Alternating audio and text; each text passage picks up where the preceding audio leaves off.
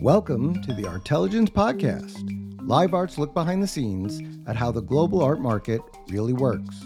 I'm your host, Marion Maneker.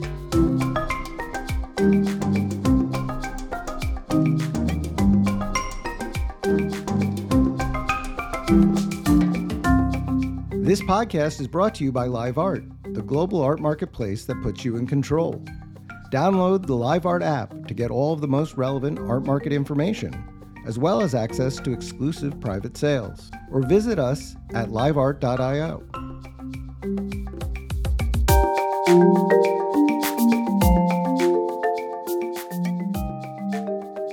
The New York auctions begin this week with just over 2,000 lots on offer. The combined low estimate is nearly $1.37 billion. If we remove the Allen collection from last November's sales, we're still at about the same level in terms of the value of the low estimate. If that doesn't surprise you, you're lucky. That means you didn't spend the three months after November's auctions waiting for a global recession to begin. During that period, little art traded hands. Now that the economic slowdown hasn't happened yet, it would seem as though the art market is trying to make up for lost time and take advantage of this Goldilocks moment. Pre sale guarantees seem to be down, but the freight train of collections and estates hasn't stopped. In this podcast, we're going to hear from the specialists at Christie's, Phillips, and Sotheby's about some of the lots selling this month. There's so much high quality art on offer, we're not going to get to it all, but here are some of the interesting stories. In addition to the $45 million Klimt Waterscape, a $30 million Louise Bourgeois bronze spider, Gerhard Richter's last and largest color chart painting, and a stunning Wayne Thiebaud candy counter, Sotheby's has the collection of legendary music executive Mo Ostin, filled with important works by Joan Mitchell, Rene Magritte, Willem de Kooning, Pablo Picasso, Jean Michel Basquiat, and many more artists.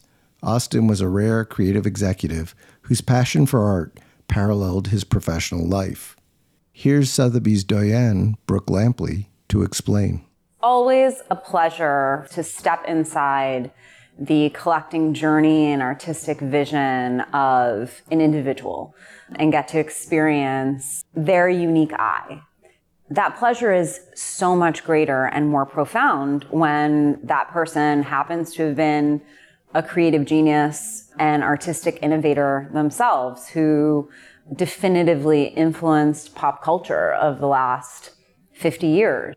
It's something that's commented on in all the testimonials by the artists who he worked with, um, the musical artists who he worked with, that he was artist first, he was an advocate for the artists, and secondarily, that he loved art, visual art, just as much or almost as much as he loved music, and he loved it his whole life.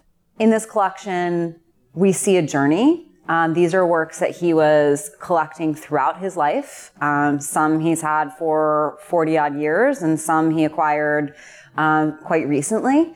Um, he was reacting to the art of his time or the art of each decade that he lived through. Um, so you really see that arc throughout the collection. It's so interesting to see how Vanguard because, you know, he was prescient in making these choices, but now also current and trendy. Um, his selections were. Uh, these are all the artists people are still collecting today. And they weren't all the artists that were at the top of everybody's lips when he was collecting them. From Sinatra to the Red Hot Chili Peppers, Mo Ostin's reputation rested on his ability to spot talent. I asked Brooke how that translated into his art collecting he clearly knew how to pick them in both genres. So you have Fleetwood Mac and Joan Mitchell, and then you have like Basquiat and Prince. He just got it. Like he clearly saw, understood how to perceive talent. Ostin's heirs also seem to have inherited that level of confidence. The entire collection for us is a, a great market moment um, because also it's not guaranteed. Um, and uh, this is, you know, an instance of the consigner you know, believing in the quality of their works of art and presenting them in a, a very traditional way with very attractive estimates. Leading the collection are two works by Rene Magritte, 1949's Le Domaine d'Arnheim, with a $15 million estimate, and one of the early examples of Magritte's famous night scene under a blue sky. The series is known as the Empire of Lights. Of course, I'm excited about the Empire de Lumière. This series by Magritte is not only the most famous series of his career, um, it's one of the most iconic images in art history. It's an image that of uncanny, of irony, um, of the the real and the seemingly impossible that is readily understood globally in any context. It transcends all borders. And I think that's what part of what makes it so popular and desirable. Um, it's at the top of global collectors' wish lists. We, of course, set a record for Magritte uh, with another Empire de Lumière painting that we sold not long ago for $80 million. Um, but I'm just as excited by this one um, because it's more residentially scaled and the color is so vivid this picture just pops off a wall.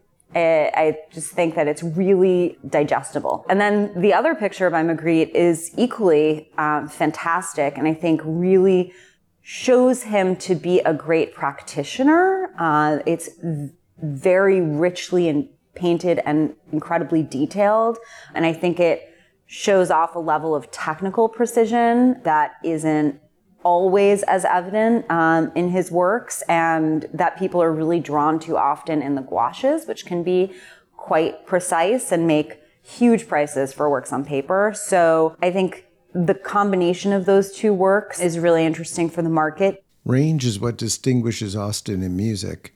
It also characterizes his collection, which includes a 2015 painting by Cecily Brown, who is the subject of a show currently at New York's Metropolitan Museum of Art. I think it's a really exciting time to um, be seeing a Cecily Brown of this quality um, on the market. It's a fabulous painting. To many, Cecily Brown is a conscious continuation of the New York School of Painting's struggle to resolve the relationship between figuration and abstraction. Willem de Kooning was the foremost artist of that period, and he wrestled with a similar challenge. Last season, Sotheby's had a market triumph with de Kooning's 1950 work on paper collage from the David Solinger collection. It made 33.6 million. Ostin had a slightly earlier de Kooning work on paper, two figures from 1946, that is estimated at 5 million. I appreciate how the Solinger price helps promote earlier de Kooning works and particularly works on paper. But I think it always boils down to quality. The market is always there for quality. And, um, you know, someone made a comment to me recently that I really appreciated that de Kooning is similar to Picasso. He was trying to compete with Picasso. And in that sense, he evolved throughout his career and he has different periods, just like Picasso. Brooke went on to explain that both artists have markets that break down along those period lines. The market dynamics operate somewhat independently for each period. But the mention of Picasso got us talking about some other works by Picasso in the various owners' sale. Though I should mention here, before we leave the subject of Ostin, that he too owned some very interesting Picassos.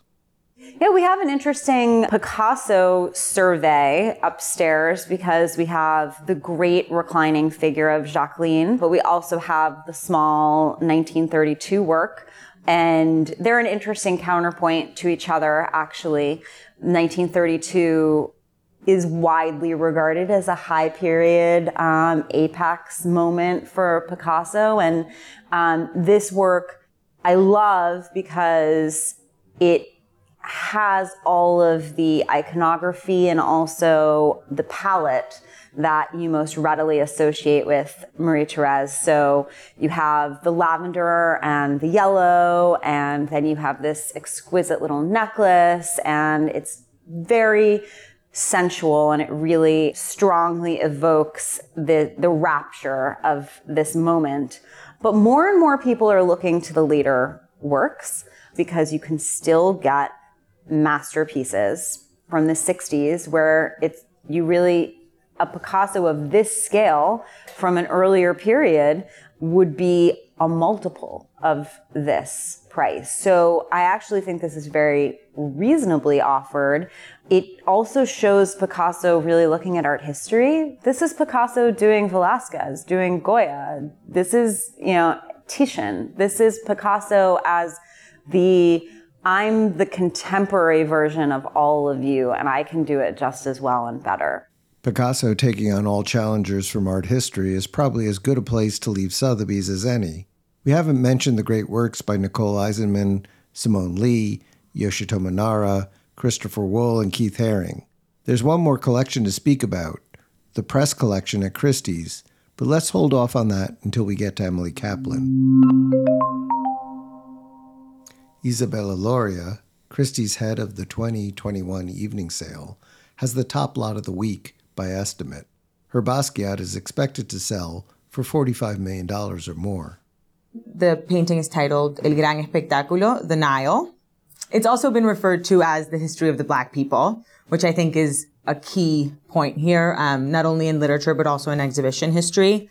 Basquiat was only 22 years old, and to think that he's taking on such a loaded personal historical narrative and really attacking it at age 22 at such a big scale is indicative of where he was in his career and having that kind of bravery to really push and and question how this story's been told and and how as a black artist, you know, having faced so much racism in New York in the 80s, being able being the one to tell that story at that age is really incredible.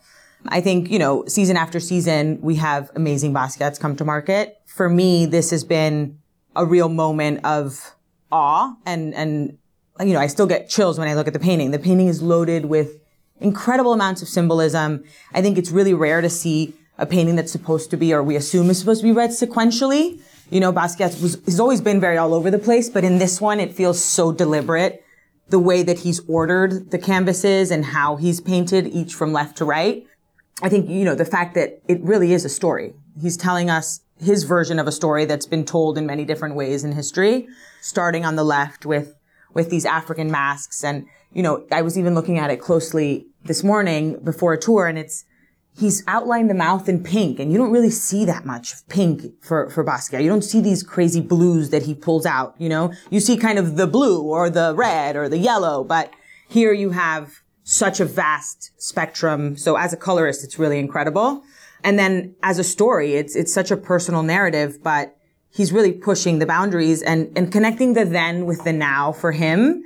And that now for him is still a now for us. So I think that that really encapsulates this painting and, and bringing it to the market at this particular point in our own shared history is, is really impactful and important. Another now for us, Lauria points out, is representation for female artists.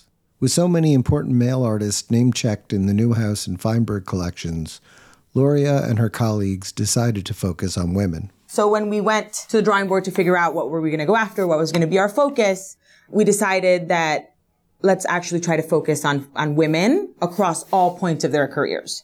So obviously the pillars of this sale beyond the Basquiat being, of course, you know, the masterpiece of our entire auction season is really, you know, Kusama, Cecily, Simone. Those are kind of the three very blue chip, very established. And then we went out and, and started to put together a sale that includes artists like Danielle McKinney, who's a younger artist, you know, clearly looking at Lynette and being influenced by Lynette, but her auction debut and, and Robin F. Williams, Louise Bonnet, and then you also see Miriam Cahn, who's a much older artist in her 80s that does, isn't usually sold in New York or in the US, but someone that there's been a lot of attention around. So this is the, really the first time we have a sale that is more than 50%, an evening sale that's more than 50% women in the history of Christie's. And I want to say that's the top number across all houses. As we discussed with Brooke, the most prominent female artist at this moment may be Cecily Brown, by virtue of the show at the Met.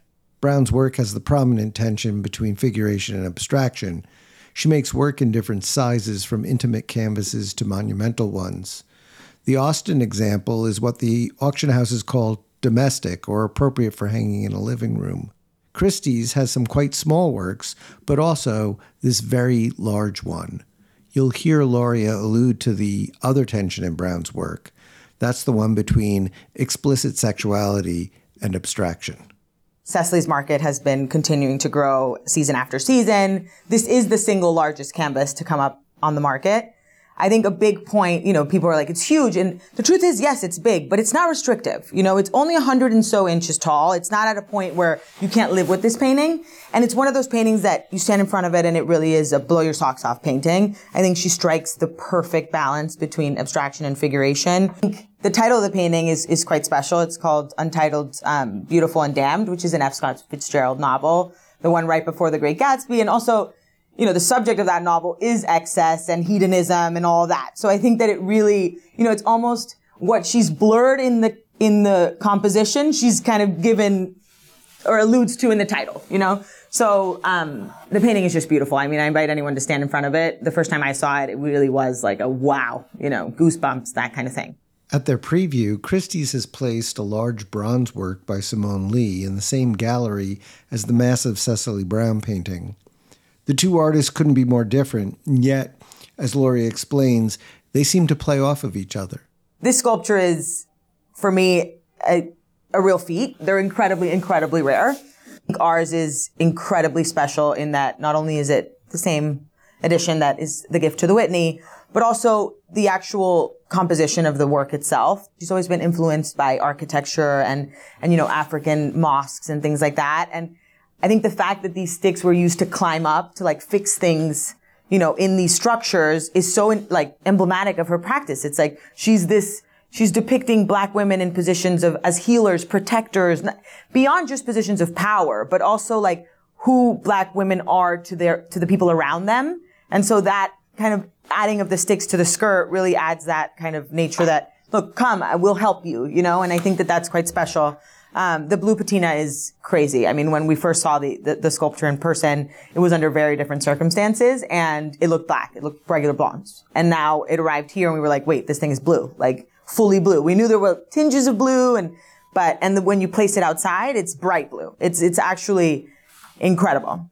We've got to keep moving because there's still a lot more to hear about. Let's jump to Phillips before we finish up back at Christie's with a few surprises. Phillips continues to carve out a distinctive position for itself in the larger art market.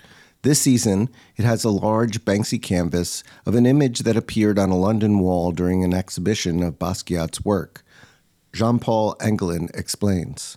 It comes from a, uh, a, private collection on the West Coast, and um, it suddenly came indeed out of nowhere, just like it did in 2017 when it just appeared um, around the corner at the Barbican at the time of Boom for Real, the Basquiat show that, funnily enough, Phillips sponsored.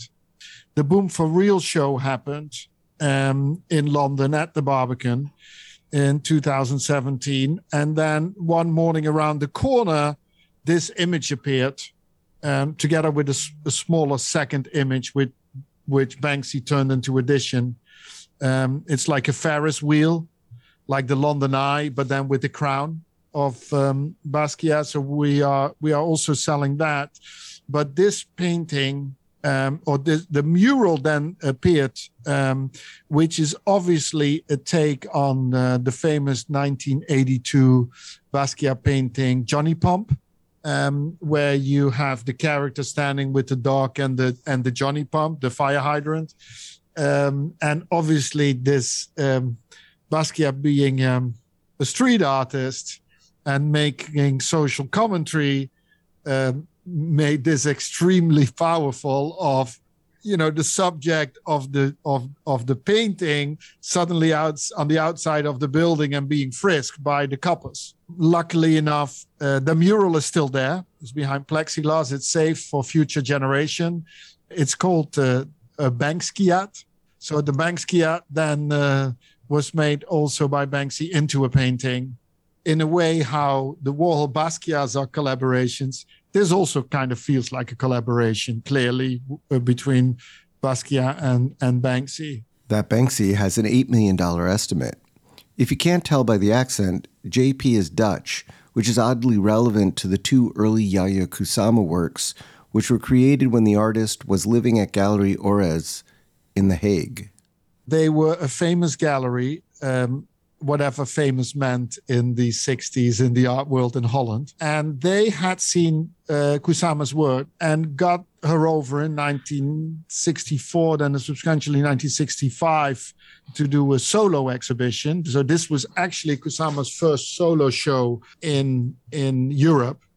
Um, you sort of had the axis going on of Germany and and Holland uh, where a lot of these minimal artists and conceptual artists were working and all um, inspiring each other, whether it was uh, Manzoni and Fontana, Yves Klein, Uecker. They were all obviously speaking to each other. And then um, she got her first show. She was living in New York at that stage. And she asked the gallery to basically provide her with a sewing machine, fabrics, and all kinds of material. And um, out of that, she made the show and she made these two paintings, like sculptural paintings. And while she was making them, all these phalluses basically that are being produced, embroidered, were laying around her on the floor. And um, is it a coincidence that she then, a year later in Venice, at the Venice Biennale, makes like one of the first infinity rooms with all of them together? So um, it, it is an extraordinary story. They were they were they were collected by Agnes and Fritz Becht, who were um, uh, collectors in in Holland of young material, of young material, of young contemporary art. Uh, they met her. They very much liked each other. Um, they attended the happenings that Kusama did in uh, uh, 65 and uh, 66 and 67 in Holland. Um, there is a there were there is a photograph of one of these happening in the Birds Club, uh, jazz club in Amsterdam, where she paints dots on naked man. And, and there is a picture of Agnes and Fritz in the background standing there. The Bechts basically owned these works since, so they're the first owner. They own them since 65. Um, and they have lent them to an incredible amount of exhibitions. They um, uh, they have been in five major Kusama retrospectives. They have been asked again for a show in the Museum of Schiedam in Holland. The Kusamas are very much in demand by museums because of their rarity. Phillips has another very rare work in a painting by Noah Davis, the West Coast artist who died at the age of 32 nearly a decade ago. That's our lot one. Uh, I'm, I'm, personally a big fan of Noah Davis. World Record Prize been achieved. There's so few works on the market. Um, this is um, um, a girl laying on a um, on a teddy bear. Um, it's um, it's never been an auction before. with the whole story about the underground museum, he was such a big cultural impact all the work work that Helen Molesworth has been done and and and Zwirner obviously on Noah Davis. Um, uh, it's the only one on the market, so I'm I'm I'm pretty pleased that we have that. There are 15 Wayne Thiebaud works in these sales with a combined estimate of around $25 million. That's pretty much what came to auction in all of 2022. In the midst of this Thiebaud moment, Phillips has a small but stunning landscape painting titled Levee and Cow. You know, it's it's it's from the early 2000s, I believe 2001. Um, it's one of those paintings where you know the difference between the very sculptural approach in the 60s with the cakes and the cupcakes and you know we also have um, red velvet cake in the in um, in the show um, but then with these later works, you know, these landscape which are so impressionistic, um, and the paint so rather than the hard paint that sort of is next to each other, here you've got the flow of paint. It's almost like you you, you feel the flow of the river and these um, and these uh, reflections on them, and I think. Um, it's a, it's a gorgeous painting. It's absolutely it's it's as impressionistic as they come uh, for Thiebaud. I think we'll be talking much more about Thiebaud after these sales. But now we need to go back to Christie's for the press collection, Agnes Pelton, Henri Rousseau, and of course, more Picasso. the marquee auctions are a period of frenzied activity. One of the bright spots we hope for is the way a lot can suddenly solidify attention around an overlooked or forgotten artist. That seems to be forming around Agnes Pelton's The Fountains, her second abstract work, painted in 1926. I spoke to Christie's Emily Kaplan, who's spearheading their effort to raise awareness of this extraordinary artist. There is a real reappraisal of not just Pelton, but the early 20th century female artists that have been over, overlooked. You know, they were not championed in the same way. They didn't get the same um, representation. Of course, O'Keeffe had Stieglitz advocating for her, but most female artists did not at the time. So Pelton, while she was part of this transcendental painting group, most of her male contemporaries in that group became much more famous than her. Even though she was well known in her lifetime, she exhibited the 1913 Armory Show, which was the, the show. more recently, Pelton was the subject of a retrospective at the Whitney Museum in New York. Unfortunately, it opened at the beginning of the COVID 19 pandemic the show in 2019 and 2020, which was set to open at the Whitney in March, March 13th, 2020 was the, supposed to be the opening day. So I think that could, that was the market moment that never, never happened. I think that could have been a Hilma af Klint moment. The Fountains carries a $1.5 million estimate. That's nearly a hundred times the highest auction price ever achieved for a Pelton. But that doesn't mean collectors haven't discovered Peltons since the Whitney show. The private market has been alive with sales, as Kaplan explains. An important factor into our decision to bring a Pelton painting to market and our pricing was very much informed by what we know about the private market. Um, we know of a number of ma- very major sales of works from um, this period and a little bit later that have transacted in the one and a half to two and a half million million dollar range. Um, most of those were smaller paintings um, vary in quality. So, you know, I think some, some that were not as significant and some that were, are just as significant. So we're feeling that the people who know, the people who have been involved in those private transactions feel this price is justified. Um, but what we're aiming to do, of course, with bringing this to public market is to capture those people and then some and really increase awareness of her work, her um, career, her importance in the art world, and kind of try to blow that up a bit. Okay, let's get back to the last of the big collections we haven't discussed. Alan and Dorothy Press were Chicago traders who first collected German Expressionist art and then decided to shift focus to a few contemporary artists they collected in depth begun collecting German expressionist pictures, interestingly. Um, that was sort of influenced by Alan's time abroad during the war. And they sold that whole collection in um, the 80s and decided to start again collecting contemporary art. It wasn't it didn't suit them any longer and they wanted something more of their time. So they started collecting Ruscha, Guston, Ken Price, Matisse, and Man Ray, and really saw it as almost a puzzle to fill in. Dorothy famously loved crossword puzzles, so I like thinking of it in that way. She wanted to sort of fill in the gaps. And create m- these sort of mini retrospective moments for each of these artists and showing a range of uh, techniques, a range of dates, styles, genres, and kind of explore really in depth these artists' practice. The press collection has many works by Ed Ruscha, but one $20 million lot stands out among the rest for its market appeal. The highlight of the collection, and certainly the most valuable Ruscha is at Ruscha's burning gas station from 1966 to 69.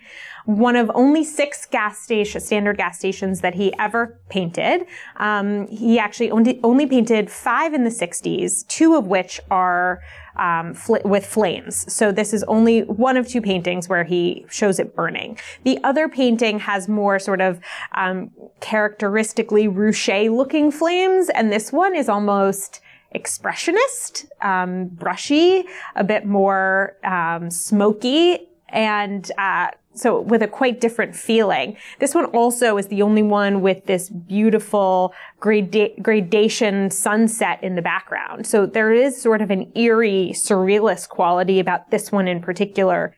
The collection also contains three important works by Philip Guston. The sale comes at a propitious time as the long delayed Guston retrospective is now at the National Gallery in Washington, D.C. They started buying Guston in the 90s, but only focused on the figurative paintings. You know, we're talking about them kind of choosing very specifically and finding gaps in their collection, but only focused on the final decade of Guston's life, which was the most inflammatory, the, the most controversial. That's what appealed to them. They liked interesting art, which is very plain to see when you look at the collection. Um, and they, so the, the earliest painting is the bricks from 1970, which was in that show. Then Chair is 1976, which is arguably from the most famous series. Almost all of those paintings are in museums. And then the final painting is Pull from 79, which is from the last year of his life. So it really charts the final decade of his life and career. Um, and the return to figuration, what that meant, tackling some of the darkest themes in both his life and in history and the current political climate he was living in. We've saved some of the most important lots for last. 1932 was a pivotal year for Picasso because of the many paintings he made of Marie Therese Walter. The most famous is La Rêve, but the year began with this work, which first brings Walter into Picasso's paintings via a bust. Christie's Vanessa Fusco explains why this still life isn't just a still life. We really think of it as a portrait um, because, of course, it's Marie Therese, and Picasso has inserted her into this still life in the form of a bust. So he's recalling the great series of plaster busts that he did of Marie Therese in 1931. This painting is painted January 18th, 1932. So right at the beginning. And late 1931, we start to see him bring Marie Therese in bust form into the two-dimensional painting. Um, he does a total of six portraits of her in bust form in late 1931, early 1932. 1932 is thought of as Picasso's year of wonders. Um, it's really a moment where his painting changed, in large part inspired by Marie Therese. Um, there was a vitality, a sense of energy, a lot of sensuality, great color came back into his work. Um, and people want, people desire very much works from this state. Um, the Le which you mentioned, was actually hung right below our painting in a 1932 exhibition at the Galerie Georges Petit in Paris. This exhibition was a big deal for Picasso. He was 50 years old at the time, and the critic, the you know, the, the world was wondering who is Picasso? Is he going to be an artist of the past? He invented Cubism huge important movement of the 20th century, but what do you do next? I think for him, knowing that pressure plus turning 50 that year, he really wanted to cement his legacy. Um, so he was very involved in this exhibition. He had a personal hand. He curated everything. He chose specifically which works were to be included, and he did a very interesting salon hang, um, which we've recreated. We've we've put a photograph of in our exhibition downstairs um, to show how he's mixing the different periods from his work, but also Nature Morte is hung right above La Rêve. The world no longer wonders who is Picasso, but the artist took a fond interest in the self taught customs official Henri Rousseau. Long considered an important figure to art historians, Rousseau's work is extremely rare on the art market. Christie's has a major Rousseau, which is a career landmark for someone like Fusco this is maybe one of the most exciting things I think of my entire career to be working with. Um, I never thought I would get to handle a picture like this in an auction house. You're used to interacting with paintings like this in museums, you know, at MoMA, at the Barnes, um, if you're in Paris at the d'Orsay, but never in a domestic setting and certainly not within the walls of an auction house. Um, this is one of Rousseau's jungle paintings from the Great Jungle series. He did about 24, um, and it's his most mature, profound series. Um, our picture is very large scale, as many of the jungle pictures are, and you have a beautiful, serene body of water. It's one of two jungle paintings that actually includes a fresh body of water. The other is the snake charmer at the Musée d'Orsay. Um, and you have a beautiful little constellation of flamingos perched in the lower right, um, some figures in the background, and then this very lush vegetation in the back, um, the thick jungle, you know, palm trees. Um, and in the foreground, next to the flamingos, you have these overpowering flowers painted in pinks and whites and um, yellow. And the juxtaposition of the flowers and the flamingos, the, the scale's completely off. The flowers over overpower. They're much larger than anything else in the scene. And this is really a hint. It's an opening at the fact that Rousseau was not actually in a landscape that looked like this. We know he never left France. So these fantastical landscapes were really complete product of his imagination. You can consider Rousseau one of the first outsider artists. That reliance on his own imagination, Fusco argues, is what makes him so important to later movements like the Surrealists. So had no formal training. Um, uh, he in fact worked as a toll collector at the gates of the city, collecting you know taxes for people bringing in goods, and this is what earned him the nickname Le Douanier, um, the customs officer. And Le Douanier Rousseau really was a legend among this younger generation of artists. Um, Picasso, of course, Georges Braque, uh, Kandinsky, the Delaunay's collected him. Apollinaire loved him. Apollinaire actually wrote the epitaph um, uh, when he passed away. Um, and I think what they saw in him was this idea of the personal, the artist and the personal imprint coming into the work. You know, this is not unusual for us looking back on the 20th century, but at the time, what artists were doing was really deconstructing and investigating the objective, an object, the landscape, what was in front of them. They weren't creating, they weren't putting their own personal impression into the work. Yet, of course, it's proto-surrealist. The surrealists would adopt and, and champion Rousseau greatly, but that's long after he passed away. Okay, that's it. We've packed a lot of art into a short podcast. There's so much more, and we'll try to keep you up to date during the sales and after. If you have not already, please subscribe to our Substack newsletter artelligence.substack.com to stay on top of the auction news.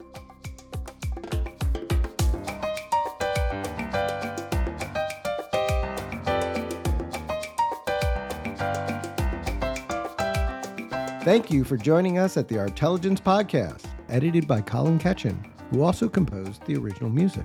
For more episodes, listen on Apple Podcasts, Spotify, SoundCloud, or wherever you get your podcasts. And don't forget to download the LiveArt app or visit us at liveart.io.